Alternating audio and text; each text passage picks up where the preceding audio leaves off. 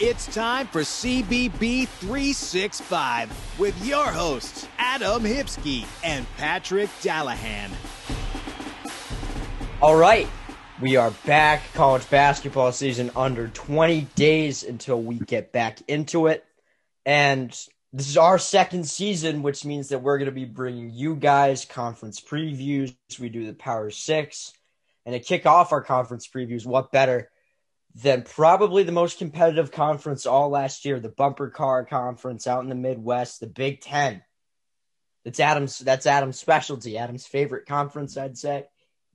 Yeah, absolutely. And I think that uh, you got to expect, uh, you mentioned the bumper car conference, and we touched on that a little bit last year, but I expect nothing different this year. I mean, last year you had Michigan and Illinois, two number one seeds, and then Iowa, who was a two seed.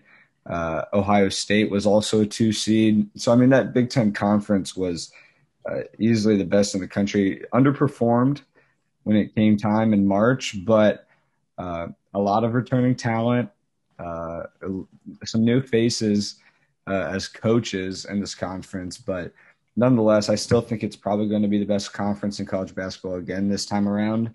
Uh, and I think it starts with uh, some familiar teams that we saw at the top, and then maybe a couple new teams uh, that could slip their way into uh, the top that we might not have seen last year.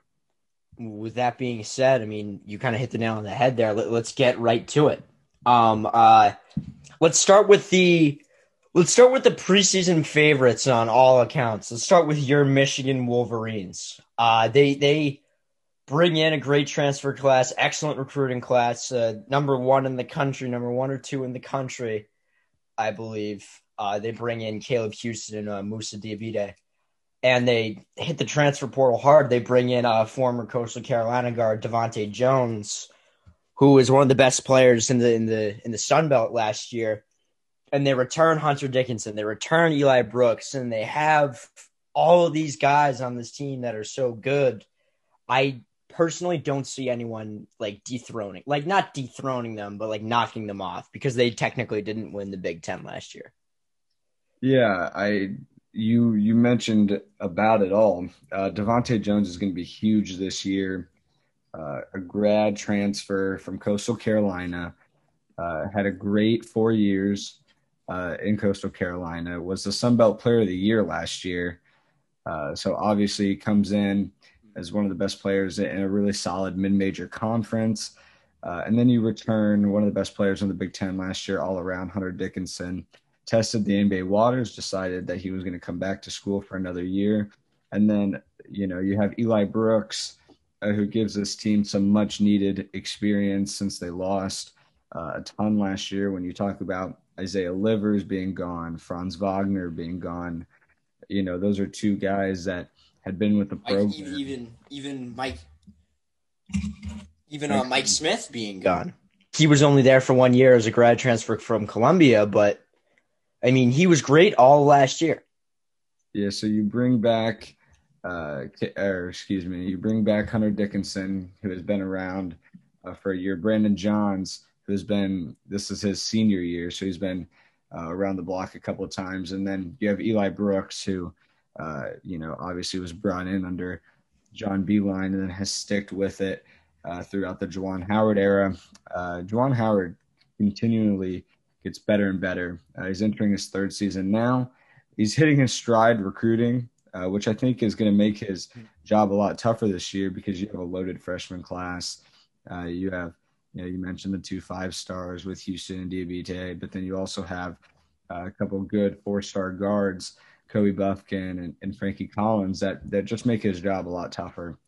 Uh, so I think that this team is really loaded this year, and there's a couple of teams that uh, you mentioned dethroning, and I don't know if that's uh, what's what's going to happen, but Michigan brings back, I think, some the most talent, uh, and then also obviously the best recruiting class. So, you know, you have Purdue, and Purdue Purdue is right there with bringing back the most talent. Obviously, Jay Ivey comes back, Trevion Williams comes back.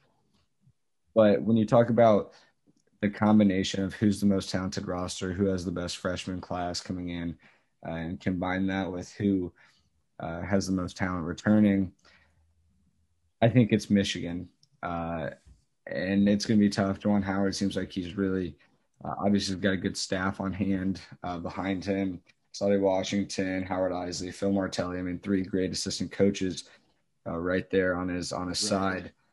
So I think Michigan's going to have another great year. Uh, the Big Ten's going to be tough. I mean, there's a ton of teams that you know are not easy teams to beat, but uh, still, I think Michigan's in for another good year once again.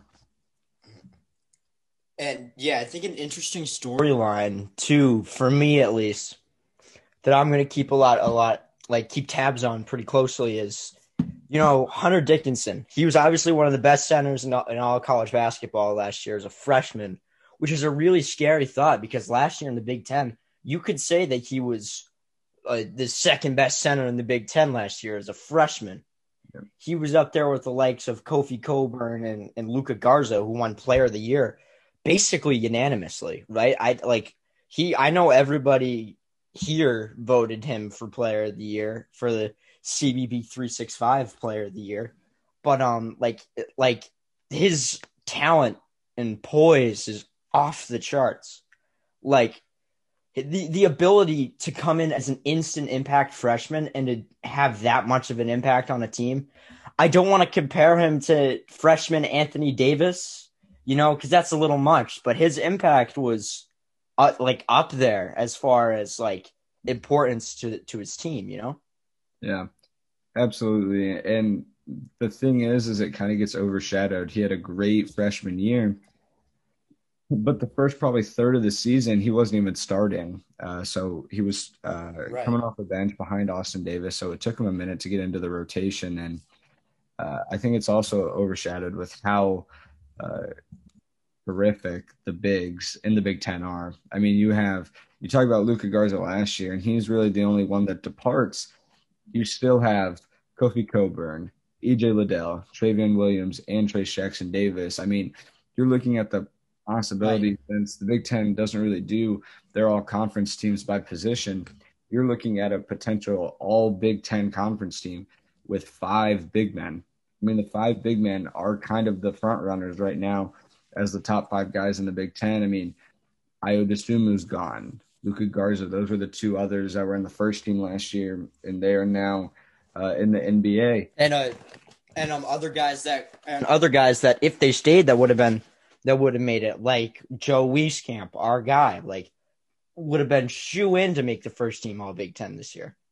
And and another one that that we'll talk about more when we get to his new conference is Marcus Carr. Marcus Carr was a third team player last year, but mm-hmm. he transferred out of Minnesota. Now is at Texas. Uh, and, and, he was a potential conference player of the year, and, and he might be in the right. I mean, Texas is absolutely loaded. So it'll be interesting to see how he fits into that rotation. But I mean, Marcus Carr had a good chance of being one of the best players in the conference this year and winning conference player of the year. But now he's out of the conference. So it'll be interesting to see who kind of steps up. There's not really a, a terrific guard that that is preseason All American or anything that uh, would would make you expect that uh, this guy could be a first team player this year, which makes it wide open. I mean, the big men, you know, the big men talent's there. It's just what guards are going to step up. I mean, Jay Ivey's right there, uh, knocking on the doorstep. We'll see what. Yeah, what, I was just about, I was just about to say. But um, uh, speaking of Jaden Ivey, let's make our way to West Lafayette, uh, Indiana. Let's talk about those Purdue Purdue Boilermakers. Uh, mm-hmm. Matt Painter obviously brings in another great team. Uh, this team's got a lot of experience. They obviously got knocked out of the tournament very early last year, losing to a very strange North Texas team in mm-hmm. the first round of the tournament last year. But um, yeah, I I think this team, if there's any team in the Big Ten that's gonna give Michigan a run, it's it's it's Purdue, in my opinion, because they have Jaden Ivey who played extraordinarily well with Team USA this summer in FIBA. They have one of the best centers in the country, a guy that's that's been in my top fifty both last year and this year. He was in our top fifty last year as well. He was a top twenty player in our in our list last year, I think. Mm-hmm. And um, uh, he he's an excellent center. Like you mentioned it, like Kofi Cockburn, Trayce Jackson Davis, uh, Hunter Dickinson, and Trevion Williams, like one of the best big men in the country. it, it is in West Lafayette, Indiana, with Purdue, and I think that they have the second best chance to win win win the Big Ten, both in the regular season and in the tournament. Absolutely, and you talk about obviously the main guy, Trevion Williams comes back uh, for his senior season, has a lot to improve on. I mean, you know how dominant he is in the low post, but once he works out to that high post, right, and especially now being a stretch five, which is so much more common uh, when you work on to the next level, uh, he still has a lot of room to improve there. You kind of saw him start to kind of stretch his game out uh, towards into March, but still uh, a lot of room to grow in that aspect. But Trevion Williams uh, is going to lead the Big Ten this year, and he's my pick for Player of the Year. We'll get into that more later. Uh, but I really like Trevion Williams' game as long as he continues to improve and makes himself tougher to guard, uh, kind of pulling himself out from from the low post. But uh, regardless, you take his his post presence and what he can do uh, inside the paint and on the block. Uh, nearly unguardable. I, there's not a single guy in the Big Ten right now in a one-on-one matchup in the post that I would take over Trevion Williams. I mean, Kofi Cockburn's right there, but I, I really like Trevion Williams. Uh, and then Jaden Ivey. Jaden Ivey's getting a ton of hype heading into this year. Uh, had a good freshman season. Still, I think has a little bit of room to grow uh, heading into heading into his sophomore year. I mean, he averaged uh, you know, just a little over 10 points a game last year, and he's got room to grow. I mean, that's obvious. Um, right. Kind of flirted with the NBA, had a good summer, uh, played with the FIBA U19 team, uh, led the led the Americans to the gold in that. Uh, so I think he had a productive summer. Um, but in terms of everyone's talking about Purdue, uh, you know, top of Big Ten, Final Four team this year. And, and uh, not that I don't think that it's out of the realm of possibilities, but I just don't think that Purdue has it. Uh, you had a team that was a four seed last year, lost to North Texas, and I get it. You bring back Jaden mm-hmm. Ivey, you bring back Eric Hunter and Trevion Williams, and there's a lot of talent that comes back, and they bring in a pretty solid freshman class, a couple in-state guys uh, that were that were top 50, but at the end of the day, I think that when you compare this roster up to Michigan, can they go toe to toe? Absolutely. But I still think Michigan has the edge on them. Uh, I really like Purdue. I think that they're another probably top four seed this year, uh, maybe even flirt with a top two seed. Learn a lot. I don't know how much of an impact these freshmen are going to make. You talk about Caleb Furst and Trey Kaufman. I don't know how much of an impact these guys make, so when you take away the the freshmen, it's really all the returning talent, which they do have a lot of. You, we haven't even touched on Zach Edey, who is bound to have another big year. Yeah, I was just about to say, yeah, Zach, Zach Edey, like been a lot of buzz around him this offseason. Um, both Jon Rothstein and Jeff Goodman have both raved about how much he's improved. Like his both physically and skill wise, both in the low post, the high post he's always been able to kind of shoot the three like a little bit, but they said like in his scrimmages and his workouts, he's been able to let it fly like at a, at a much improved ability. And he's like what seven three, seven four. Yeah, no, I mean I think Purdue is is bound to to have a really solid season. Uh, Eric Hunter, who's I thought played really well last year, especially towards the end of the year. I think that he can complement Jaden Ivey really well.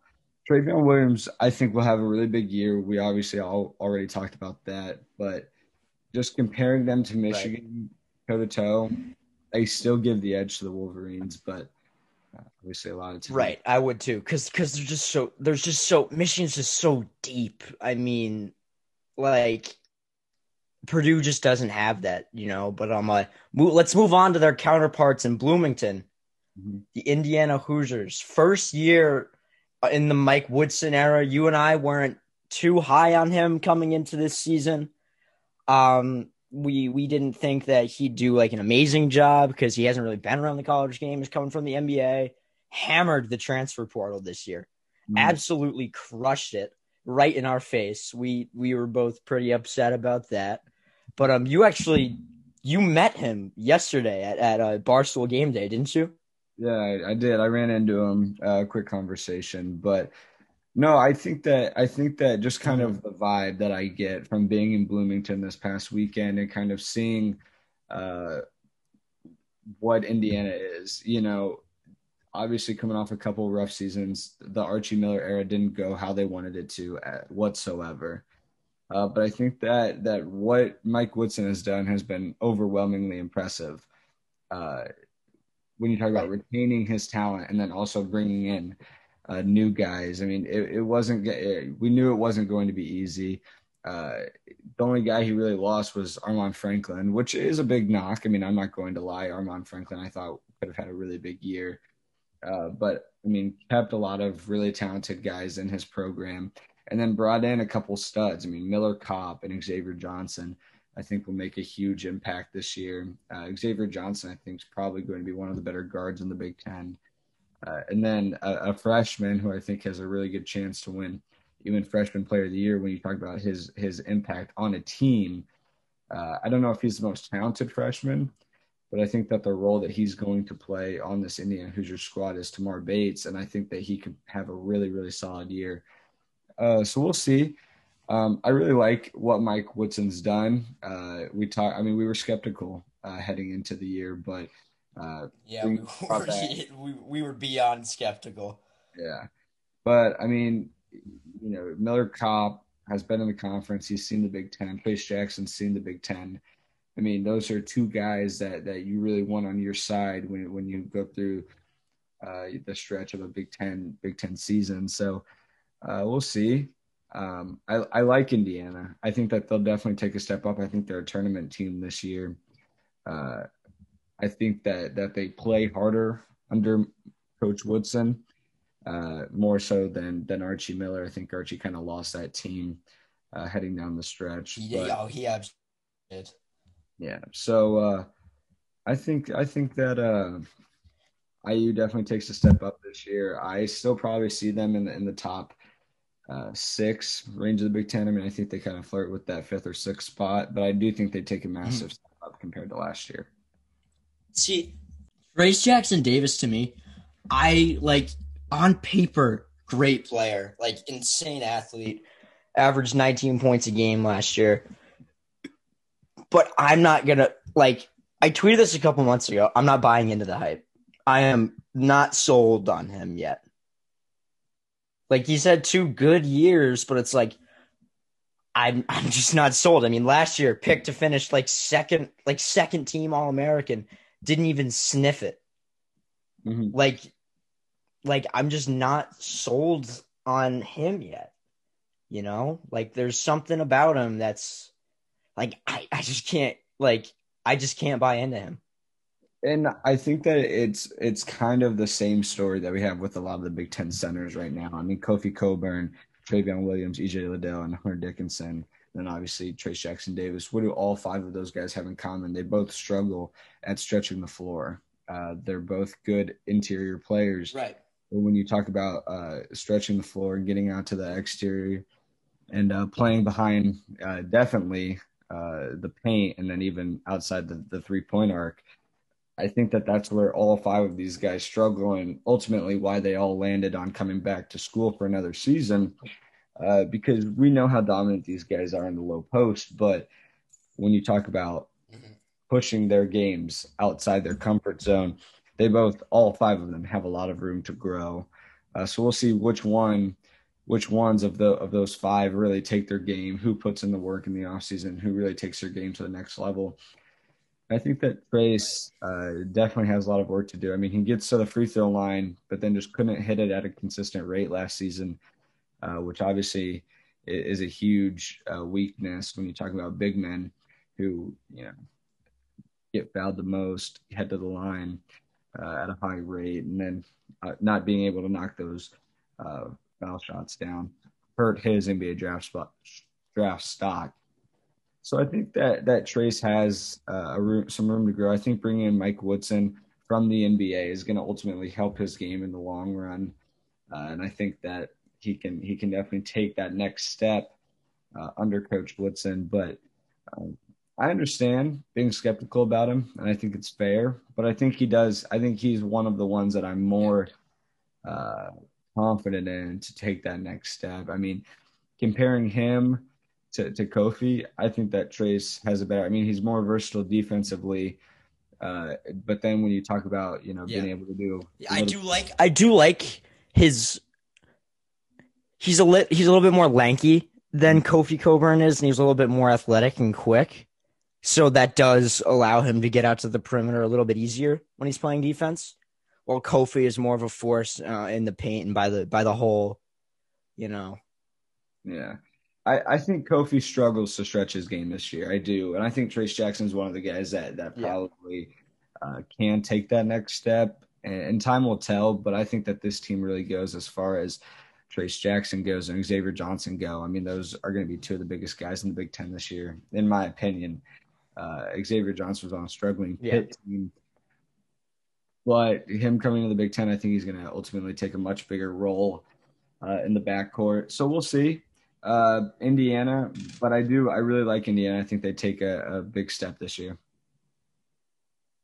Yeah, and um, uh, speaking of centers that can stretch their game, not many players did it did it better than Player of the Year last year, Luka Garza, and we had the opportunity to speak with Coach Fran McCaffery.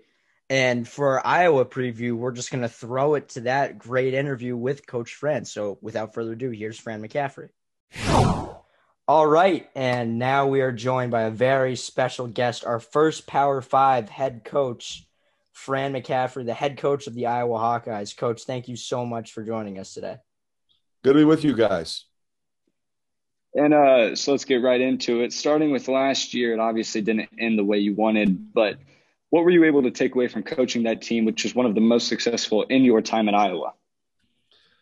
Yeah, we you know we accomplished a lot of things last year, uh, and and and we kind of expected, you know, to have a good year, but when you're in this league uh, with the incredible talent and the great coaches, you know, I don't think it's ever happened before. You know, we had 12 teams ranked at one time during the season, and that that's a first, and that says a lot about the quality of our league because the t- two teams that weren't were also really good in, yeah. on some days. So, uh, obviously, it was a pleasure to coach Garza.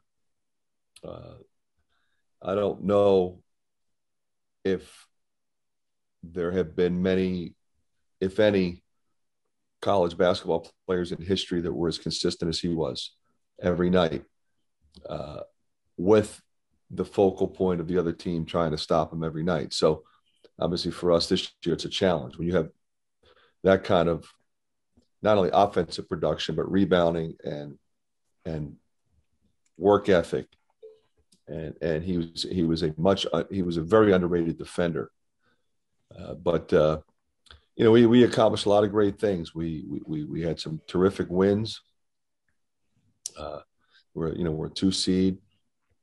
We had a couple injuries late, which didn't help. But, uh, you know, a lot of guys really stepped up. You know, we're, Joe Wieskamp, I thought was spectacular last year. Bohannon was great. Uh, you know, I thought uh, Keegan Murray and Patrick McCaffery were terrific coming off the bench. Mm-hmm. You know, Connor was terrific until he got injured towards the end. So I mean, I really like uh, you know what we have. I think you know with Toussaint and Perkins and Ulis, we've got a core nucleus of guys that provide speed and, and toughness. I think you'll see Kris Murray this year really step up uh, now that he has more of an opportunity. And then again, you know, we still we, have got Filip Rebraca as a transfer. We've got Joshua Ogundele and Riley Mulvey in the five spot, and Payton Sandfort is a freshman who is six foot seven and can really shoot the ball. So we, we've got a lot of weapons and, and a lot of depth. And um, uh, you mentioned Filip, but um, uh, you historically you haven't really been a coach that relies a lot on the transfer portal, and you added one dra- grad transfer, uh, and the transfer portal situation takes off in college basketball. Have you put any thought into sort of adapting to fit the way the game has gone in that regard? Well, the, the thing about you know, it, it's often been said about me, and and you know, you're only going to go into the transfer portal. First of all, it's only existed one year, uh, You know, you you could transfer before, but you couldn't play right away. So it, it's only now that you can play right away, and you only go into the transfer portal for any transfers if you have scholarships available. So mm-hmm. people have to leave. Now, what's going to happen now that the NCAA has changed that rule? You might have more people transfer. Mm-hmm. You know, so you may go into the transfer portal more often. You know, I hope not to because I prefer to recruit guys that I develop and work with. Mm-hmm. I thought they were good. That's why we signed them in the first place. I don't want them to leave. Uh, you know, but if they do, now there's a there's a list of potential people that you can sign. Now the grad grad transfer rule has been in place for a while. Yeah. So you can, you know, we we we have utilized that, you know, most recently with Bakari Evelyn, who was a really good player for us two years ago, helped us, you know, become a team that would have had a really high seed if the tournament had taken place. Mm-hmm. But again, if you're going to bring in a grad transfer uh, they have to come in with the right mindset. You know, a lot of grad grad transfers think they're just going to come in and start, and some of them do, and a lot of them don't. Yeah. And you want to make sure that they fit uh, what you're doing, and that you uh, incorporate them appropriately, so you help them, uh, but they help the team. You know, and and and that's what Bakari did, and we'll continue to look at grad transfer possibilities, but uh, if you're bringing a lot of grad transfers on top of the guys you already have, you can create more problems than the ones you solve. Yeah. And uh, you talked about signing guys and developing them throughout their, their career in that answer. And uh, two guys that you that you developed very well throughout their four years and three years respectively were uh, Joe Wieskamp and Luka Garza. Joe is one of our guys. But um, uh, how how do you move forward in this next season with trying to keep up with the production that they provided for you guys last Those year. two guys were really special. I mean, you know that mm-hmm. their numbers bear that out. I mean, Joe was really good last year. Uh, he was terrific as freshman sophomore year, but I think last year he took his game to another level, and and and that's why he was drafted 41. As you know, it's really hard to get drafted that high I'm thrilled for him to be with the Spurs, a great organization, uh, but just a no nonsense guy in the locker room, a great leader, a great chemistry guy, team guy. And what he did was he just kept working. Uh, you know, he could always shoot the ball, he could always get to the rim, he was athletic. But uh, one of the most underrated parts of his game was his rebounding. I mean, you look at his mm-hmm. rebounding numbers I mean, a lot of shooters that play the small forward or the two guard position don't rebound. He was not only a guy that got in there, he was really, really good at it. Mm-hmm. And then he became adept at getting that rebound and pushing it himself. Which, when he first got here, he was looking to outlet the ball, you know, and I think that's important for his development. We encouraged him to do that. And I think what you saw as a guy that was really good when he got here, and by the time he left, just playing with a whole nother level of confidence when he's dribbling the ball, what he's doing. He was always a competitor defensively, and he was never a mistake guy. You know, you look at his assist turnover numbers, always were really good. He doesn't turn the ball over. You know, Garza is, is just a whole nother conversation. I mean, I, I mean, I've been doing this a long time. I've coached some great players. Guys put up ridiculous numbers, a number of conference players of the year, lottery picks. I've coached, and mm. uh, like I said before, I mean, it's a heck of a statement that I made. I'll make it again. I don't know how many players, if any, in the history of college basketball were consistent than that guy. Every night, scoring, rebounding, running the floor, doesn't turn it over. He became a really good passer. They always knocked him well, can he guard a ball screen? He was really good at guarding ball screens for us. And and I'll tell you, uh, he'll be really good in the pros as well. Yeah, and you spoke about this is just a quick follow up question about Luka. You you mentioned how his defense was something kind of that was always overlooked, but this year in the summer league and stuff, and in the combine, he really improved on that, and you could see how good he actually was against other guys like him. Yeah, you know, I think when he first got here, he he he was a bucket getter. I mean, he could shoot the three, he could score in a post. His footwork, his offensive moves were unparalleled. and what he did as he progressed through his college years was become really alert defensively and realized and figured out how he can impact the game defensively. He had 55 blocks last year, and he can he can slide his feet and he talls up and he he makes you miss. Uh, you know, a lot of times you don't block the shot, but you get big and you make sure they miss, and it triggers our break. And then, of course, he's the fastest guy down the floor. I was like, well, he doesn't run that fast. Well, he's the first guy down the floor every time. So apparently he's running pretty fast. So, you know, for him, I just was so impressed because he realized the importance to our team's ability to win by playing the way he played defensively. And you're absolutely right. When he performed this summer in the summer league for the Pistons, you know, he was not only effective, he was he was good. He was blocking shit, one 5 mm-hmm. blocks one game, and he did kind of the same things. A lot of times, guys come off the ball screen. They're fast, they're quick, they're trying to get downhill you know, it's not like you're you're going to be able to lock up Westbrook. I don't care who you are, but you've got to be able to slide your feet two or three dribbles, and and stay between that person and the basket and make them finish over you. When you got a seven one wingspan, that's hard to do. All right. Adam. And then another major change in college sports this offseason was the introduction of the NIL rules how do you see that coming into play, not only for individual players' sake, but also for entire programs and for recruiting purposes? Well, it's going to impact everything in a dramatic way. And, and, and technically, it's not supposed to impact recruiting. But I think we all understand that the reality of it is that it will. Uh, it will become part of the questions that need answers from parents and prospects. You know, when you're talking about the NCAA men's basketball tournament being a, a billion dollar entity, and the only people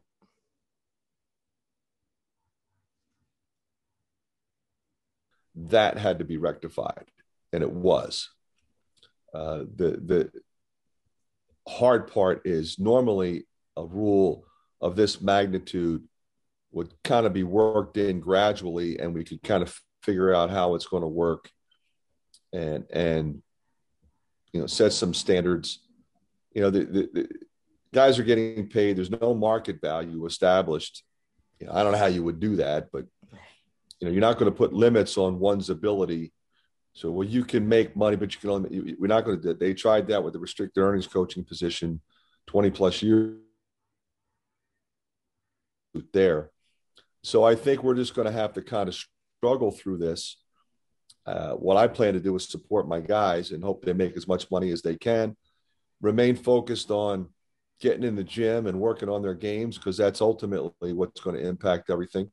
I do think it puts a lot of pressure on a student athlete to be a good citizen. You know, if you want to make money with your name, image, and likeness, you need to have a, a good image so I think that's important. That might be a, a positive consequence. Uh, but it also, I think, establishes a situation where the players are thinking along the lines of business and opportunity and networking and life after basketball. Uh, because at the end of the day, a lot of them won't play in the NBA. Some of them will play overseas, but a lot of guys are going to go on to another livelihood. So this is an opportunity for them to make some money while they're playing uh, understand how business works, make some connections in the business world that hopefully will be uh, put them in a position where they're going to be successful down the road. And I'm dealing with it right now with my own two sons who are on the team. So it's been fun to watch that. Uh, you know, and I hope it just doesn't get so much. I think, you know, the last part of your question was how will it impact recruiting?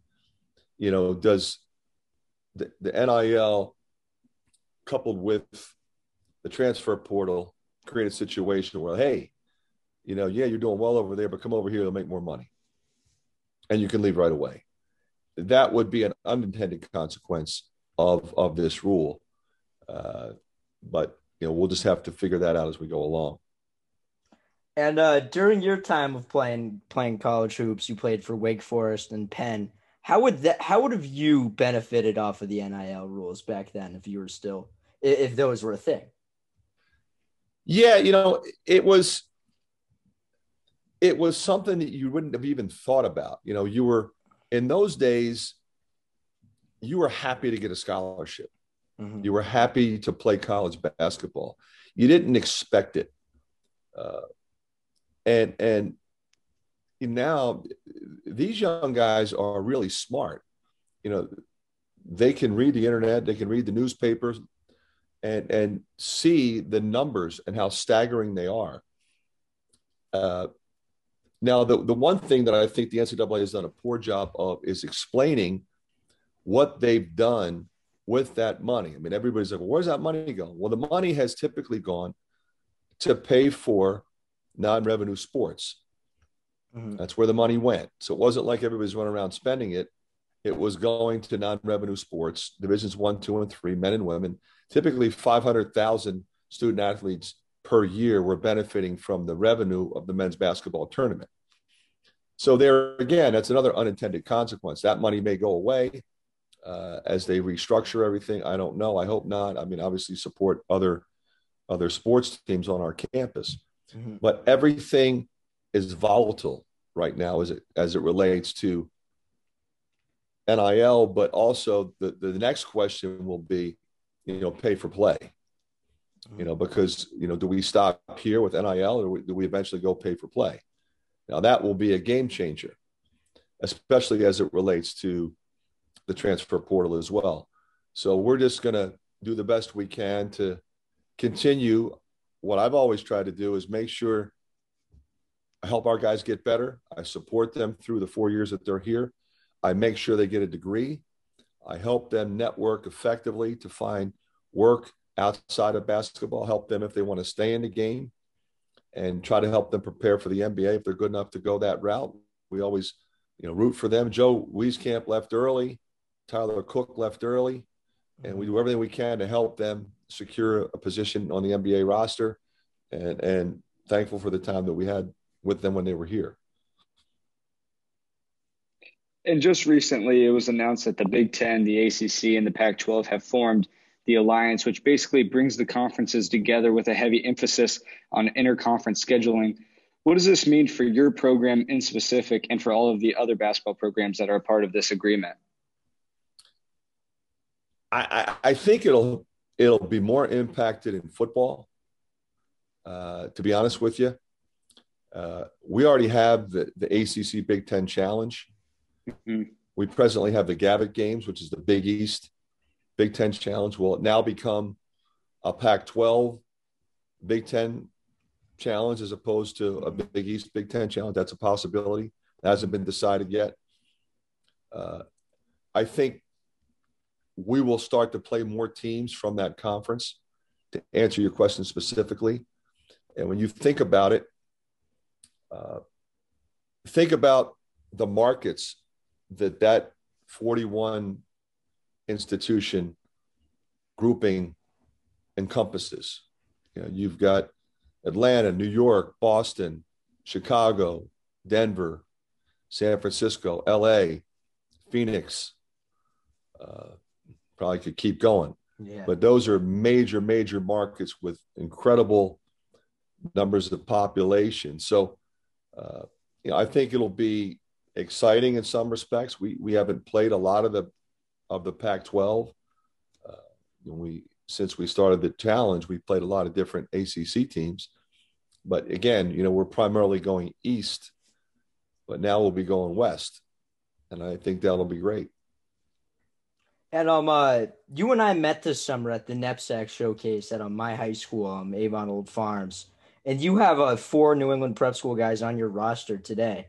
And these schools have always been thought of like a, a, thought of as like a breeding ground for hockey, you know, baseball and football now. But why do you think that landscape, that prep school landscape, is starting to become such a major part of national college basketball recruiting? Well, I, I, I think it's always been, but I do think you're right in that it is growing. I think there's a couple reasons. Number one, it's a high level of basketball. I mean, it's a high level of coaching. You have really good coaches. You have beautiful campuses. You have opportunities to play a lot of games. some kids are leaving early and going there. Others are doing a PG year, uh, which makes a lot of sense. I mean, the the Murray twins that play for us, they they did a PG year. Uh, so I think sometimes kids just aren't physically ready, and then they go and they not only get ready uh, athletically but academically. You know, those schools that are in the NEPSAC are excellent academic institutions as well. So I think if you're a parent and you're considering that option, that's kind of where you're looking because you want your child to be well rounded in terms of his academic and athletic improvement possibilities. Uh, but I think, you know, going back, I mean, I can tell you for many years, we all made the swing, you know, through New England mm-hmm. uh, to, to all of those institutions and, and know all, a lot of those coaches stay there for a long time and they develop great programs with great traditions and those guys come ready mm-hmm. at the end of the day that's what they do. They come ready. You know sometimes they're a year older but you know in some states you, you don't play as many games as they play. So you played more games. You've played against high profile talent. And that's you know what leads to your ability to be successful at the collegiate level. And then last question real quick before we wrap things up. You guys already have some pretty big matchups on the schedule for the next season. What are the Iowa Hawkeyes trying to achieve in the 2021 2022 season? Well, like we, we talked about that at the outset, we're, we're going to be different. We're going to be younger.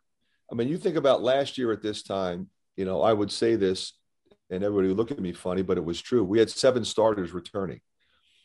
Uh, you know, so this year, you know, when you lose two draft picks, uh, and and, and a lot of three point shooting.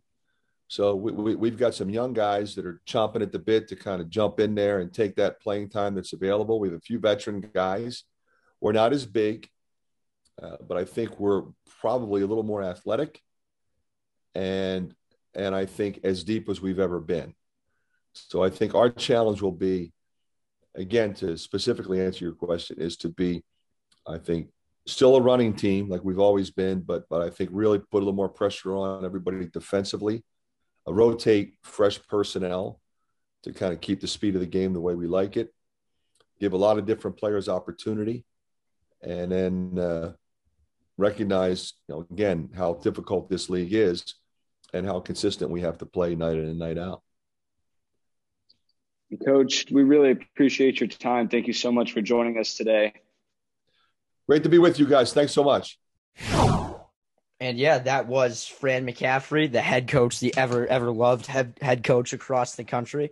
Um, and yeah, like in that interview, he said like not many guys are going to be able to to replace what Luka did.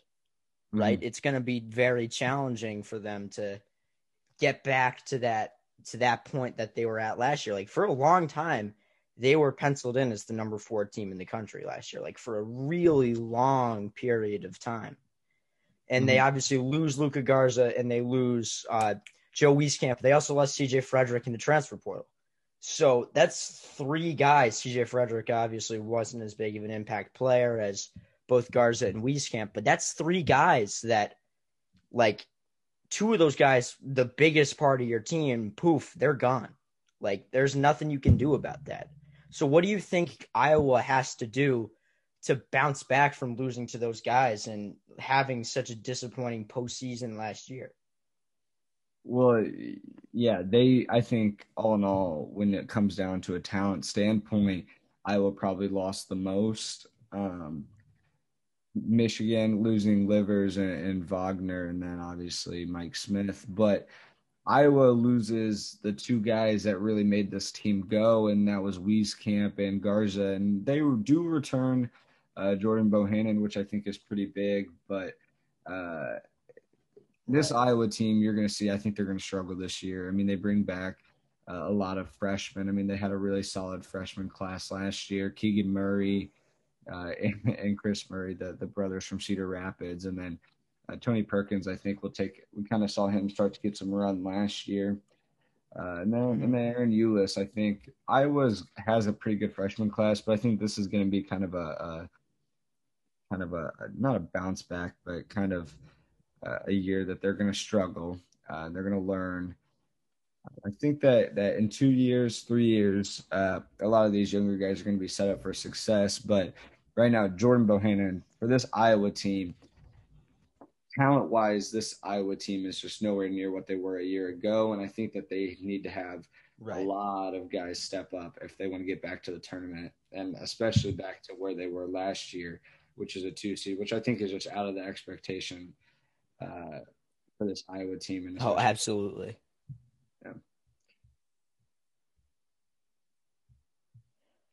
But um, yeah, let's let's move on to sort of a a very puzzling team in in Michigan State, right? They lose Aaron Henry, they lose Rocket Watts, and they're at a very strange impasse in their program. I think right now is the most important stretch in Tom Izzo's career at Michigan State because they don't have the talent that they had in past years. Right? This isn't the the Cassius Winston uh why am I forgetting? Xavier uh, Xavier Tillman. Xavier Tillman. This is the Cassius Winston Xavier Tillman team, you know, that's loaded with talent. This is not that Final Four caliber team. This is a rebuilt Michigan State team, like rebuilding Michigan State team. And it's going to be a test. Like we know he's one of the greatest coaches to ever play, to ever coach our sport. But when he's handed, when he's handed adversity, is he going to be able to hand it, handle it the best way he possibly can? You know, like yeah. this, he's at an impasse right now. And I think what Tom Izzo did over the over the course of the offseason was he hit the transfer portal and he got he assessed what his team needed, what they did well, and what they obviously needed to improve on. And I think what they really needed to improve on and what he understood was this team did not have a point guard last year. They tried to move Aaron Henry into that role. Right. They tried to move Rocket Watson into that role, and it just did not end up uh, very well. And then he went hit the transfer portal, went and got Tyson Walker a six foot guard from Northeastern. And I think that this kid's going to be huge for them this year. Um, returning talent, guards in the Big Ten isn't as strong. But then you have Xavier Johns from IU and then Tyson Walker, two guys from the transfer portal. I think make this Michigan State team much, much better. Uh, Joey Hauser comes back, redshirt senior. AJ Hoggard, the sophomore, I think is going to build on a, a pretty solid freshman year. I think he's going to take a step up, and I think he's going to benefit from the play of Tyson Walker. And uh, Izzo brings in a good freshman class, a good freshman class. But along with that, he has a couple good returning big men: Gabe Brown, Julius Marble, Marcus Bingham, and Malik Hall, and even right. uh, Mady Sissoko.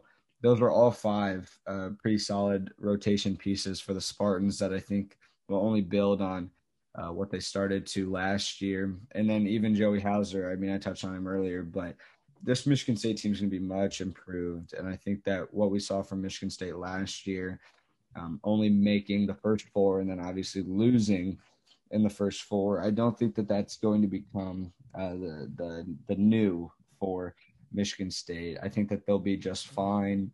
Uh, and I expect them to be right back where they were uh, prior to, to the past couple years. Um, for the past year, I should say. But I think that Michigan State's a top four team in the Big Ten this year, uh, along with Michigan and Purdue. And then uh, we'll talk about this team next, but the Illinois Fighting Illini. But I really like the Michigan State Spartans, and and I think that they'll be just as good uh, this year as they have been in, in previous years under Tom Izzo. Right. I, I just don't like. I see the leadership, and I think that uh, I think that they have the ability to be one of those one of those top four teams. Personally, I just don't see it. But in my opinion, I think this team, what this team needed, was a point guard. You obviously mentioned that they they needed. They tried to force Rocket Watts in that role last year. They tried to force Aaron Henry into that role last year. But they have a true point guard now in Tyson Walker, who had the privilege of watching a few years ago when he was at New Hampton, when he was at New Hampton in New Hampshire. Uh, excellent basketball program up there, but that's besides the point. Um, I mean, he had averaged 18 points a game last year in the CAA. Um, didn't didn't really spread the ball as well as I would like a point guard to. Only averaged 4.8 assists per game, but obviously that can be improved on, right? like that's something that can be worked on. And with a system with so many guys with so much experience, I think that he will get better. But personally, I don't see Michigan State making that leap back to what they used to. But anyways, moving on. Let's talk about Illinois, the Fighting Illini. Very different roster from last year. Very different. You lose Adam Miller, you lose Ayo Dosunmu, who were two big players in that team last year. You bring back Kofi Cockburn, who was on the fence on returning, but ultimately decided to return back to Champaign when Coach K, for some who knows reason, said that he didn't want him. He didn't fit their system. And they bring back Andre Curbelo, who who's been a ton, a ton of buzz around this season, who's mm-hmm. set to make a jump and supposedly set to make that jump into the upper echelon of point guards in, in the country. And and I think that another big guy this year, obviously there's Curbelo, uh, who who had a good freshman season, but Trent Frazier, Trent Frazier, I think can have a massive year for the mm-hmm. Illini, and I think that he's going to kind of take this team. I didn't really love this roster uh, with no Kofi, uh, and Kofi coming back really uh, solidified that top four spot in the Big Ten for me. But when you put this team up toe to toe with with a team like Michigan or, or Purdue, they can absolutely compete. I mean, Kofi comes back. You have that interior presence. You have two really solid guards, Trent Frazier and then uh, Andre Curbelo. But I think that really where they're going to struggle is on the wing. You return Da'Monte Williams. We'll have to see what Austin uh, Hutcherson brings to the table. We didn't get to see him last year. I mean, there was a lot of buzz around him going into last year, so we'll see if if that uh, if he's legit. This team has a lot of question marks. Uh, how they're going to play without Dosunmu. Ayo has been uh, a huge guy for them, especially the last two years um, all Big Ten first team last year. So you lose a talent like that. Uh, there may be some some struggling points. There may be a learning curve at the start of the year, but uh, bringing back Trent Frazier was huge, and then obviously Kofi Cockburn was astronomical uh, in importance to this team. Illinois, I think, is right there. I have them at, at number two in my Big Ten uh, preseason rankings, uh, behind Michigan, and then in front of Purdue. Uh, but still, uh, Illinois, I think, has a lot of a lot to be excited about, and I think they're only uh, a disappointing finish to last year, but I still think that they'll have a really solid year. Yeah, and I think that Illinois will still have a solid year as well. I mean, it's impossible to not. It, it's not impossible to not be good. It's very hard to not have a successful year when you have the most dominant force in college basketball in Kofi Cockburn. I mean, he grabs every rebound, he dunks everything in sight, and he plays elite. Uh, he plays a elite paint defense. So like, it, it's very hard to not have success. And I think that Andre Curbelo is gonna make that leap to an elite point guard and to make that leap into the upper echelon of players in college basketball, not just guards. But let's move on to. You want to do our predictions now? You want to you want to give our coach of the year, player of the year, first yeah. team now? Sure. And and we can start All right. With, we can start with player of the year. Sure. Lead us off. Okay, player of the year. I, I mentioned it earlier, and I'm going to stick with it. And I think that's Trevion Williams. Uh, I think he's not he's not a Luka Garza. He's not going to put up Luka Garza numbers, but I see him kind of leading the Big Ten like that, where he becomes a matchup nightmare, uh, night in and night out in the Big Ten. I think Trevion Williams takes the step that he needs. Um, I think he'll stretch his game a little bit. I still think he's going to have room to grow uh, when it comes to, to playing on the on the outside. But I, I like Trevion Williams a lot, and I think that he's going to be the guy uh, for Purdue to uh, to lead uh, and, and become player of the year eventually when it when it comes down to it in March. Yeah, and I, I really do like that pick, but um, I think for me, I think the player of the year. I, I'm in between. I'm in between two guys. I'm really in between two guys here. I think the safe pick would be would be Kofi Cockburn, And I think I'm to make the safe pick. I'm to go with Kofi Cockburn. I think that he's just far too dominant to not win it. Um, last year we really saw the Big Ten Player of the Year really decide the National Player of the Year. I don't think that we're to be having a situation like that, like an Ayo versus Luka like kind of race. But I I think that Kofi Cockburn it'll come down to Kofi and um and Trevion Williams, but I think that Kofi will come away with it. Um, I just think that individually he's far too imposing and he does so much well, you know, that it's like almost impossible to not give it to him. But let's move on to our coach of the year. Since you named player of the year first, I'll give my coach of the year. I think it's Juwan Howard, and I don't even think it's close. I mean, with what he's done since he got into Michigan, it's obviously not like he rebuilt the program. He inherited a great program.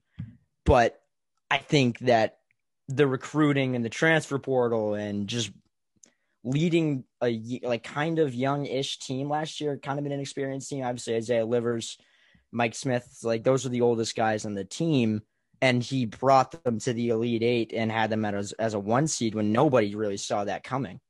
Yeah, I mean, I think that he's going to do wonders this year in Ann Arbor. So my pick for coach of the year, I think, is going to be more, so to speak, not with who's the best team, but who did the best job uh, coaching and who took over a program who didn't have the best season in 2020.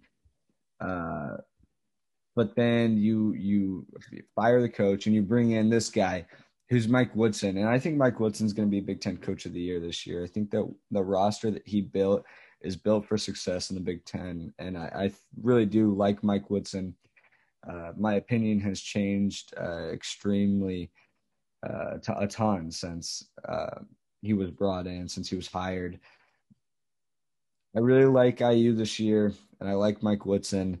Uh, so I think I'm going to give give the the coach of the year early pick. Not so much because IU I think is going to be the best team in the Big Ten, but I think for the job that Mike Woodson's going to do, I think the evaluation right. that they're going to give uh, him at the end of the year is worthy of coach of the year.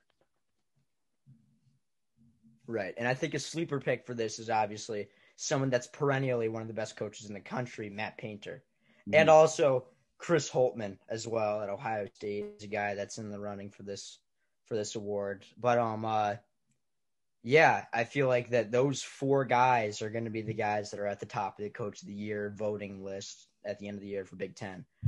Um, do we want to do a newcomer of the year? Sure. Yeah, I like that. Um, you can you can kick this one off since I did. Uh, I did, I did. Uh, coach of the coach year. of the year first, so you can. Mm-hmm. Uh, so for newcomer, you want to do freshmen and transfers, or just freshmen, or just transfers? Um, I personally would just do freshmen.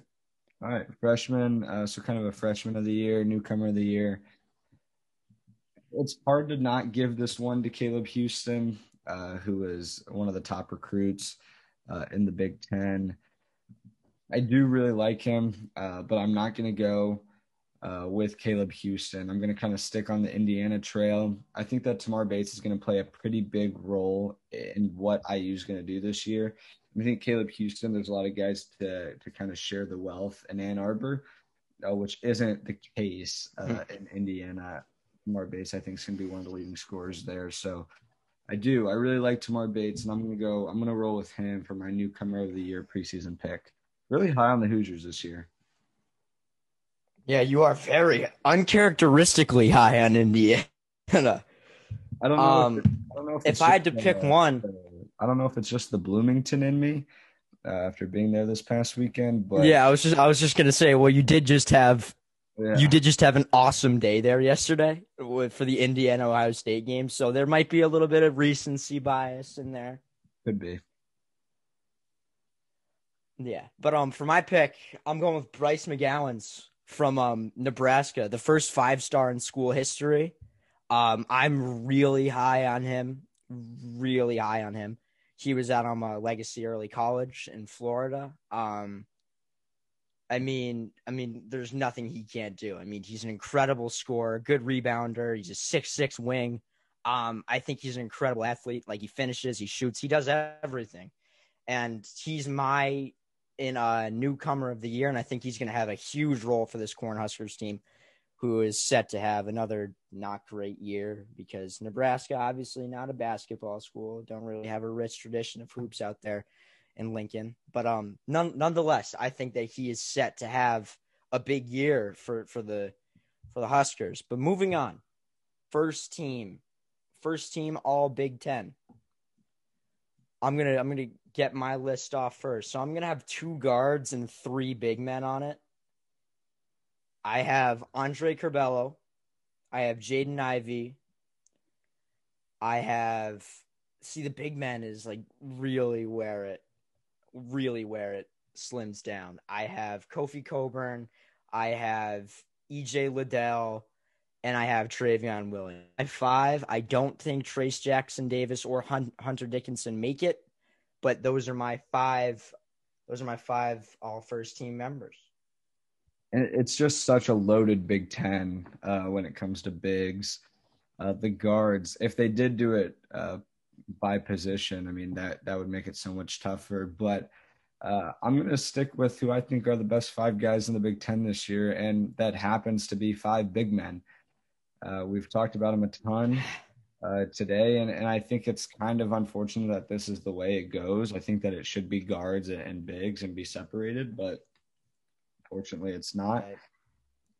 So I'm going to stick with, uh, you know, the five best bigs in the Big Ten: Kofi Cockburn, uh, Trevion Williams, my Player of the Year uh, EJ Liddell, and then Hunter Dickinson. I think is going to lead uh, Michigan to another good season, uh, and then uh, to to round it off.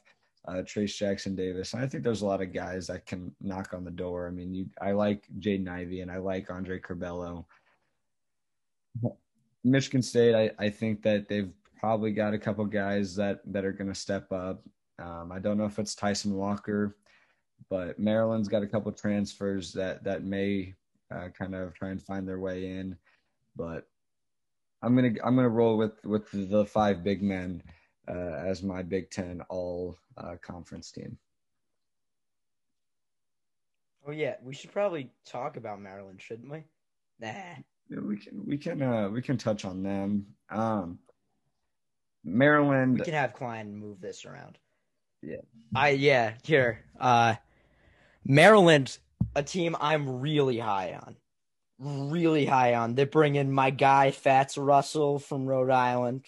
I love love that guy. Excellent scorer, really good scoring guard, one of the premier scoring guards in the country. And they bring in Qudus Wahab, one of the best rebounders and paint defenders in the country from Georgetown, who had an excellent Big Big East tournament last year, in which they went on that miracle run, which I I did predict in January of last year. I said they were going to make the tournament, so good on me for that excellent prediction. But um, yeah, I think that Mar- I think that Maryland and Mark Turgeon and shout out our guy Danny Hur- not Danny Hurley, Danny Manning, uh, on the coaching staff now, CBB three six five friend of the program on the coaching staff down there in College Park. I think they're primed for an excellent season and a top five finish in the Big Ten putting Fatts Russell in, in, a new environment that's not Rhode Island, I think is going to be one of the, the most important storylines in the Big Ten, just because he's going to be asked to do a lot less. And I think that's kind of similar to Tyson Walker at Michigan State. Tyson Walker had to do a lot of scoring. Absolutely. And you talk about maybe you don't see the amount of production from the assists uh, at Northeastern, but he also had to do a lot more scoring. So I think Fatts Russell, uh, how he's going to handle – kind of less of a load playing next to Eric Ayala, who's been uh, at Maryland for the past three seasons, I think is going to be very important uh, and will kind of uh, tell how how good this Maryland team can be. I think Maryland's a tournament team. I'm not as high on them as you are. Uh, Qudus Wahab, I think is is a really good big man. I think he's still kind of on the outside when you talk about uh, how good, but think about all these all these big men. I mean, how exciting is the Big Ten going to be to watch this year? I mean, talk about how many five. It's going to be. I.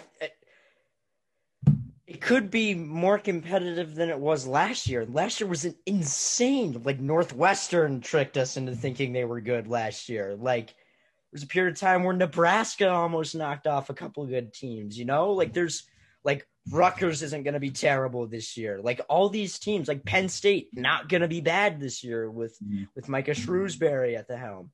It's going to be just another banana lands year in the Big Ten. and yeah, you, team team by team, but even just talking about the matchups we're going to see. I mean, the fives. I mean, Oh, every every night we're going to get to watch a premier big man, not only in the Big Ten but in the country. It's going to be really fun to watch. Right. Uh, so this Big Ten, I mean, this was a, a perfect one to get it started. I mean, big thanks to Fran McCaffery uh, for coming on, but but oh yeah, absolutely. but no, absolutely, this Big Ten is going to be really fun this year. Mm-hmm. And uh, yeah, that wraps things up for us here at CBB 365 with Adam Hipsky and Patrick Dallahan. Keep an eye out. More previews coming soon. They're going to be coming in fast. They're going to be coming in hot. The season is cl- so close. We can almost taste it. But yeah, thank you guys for listening.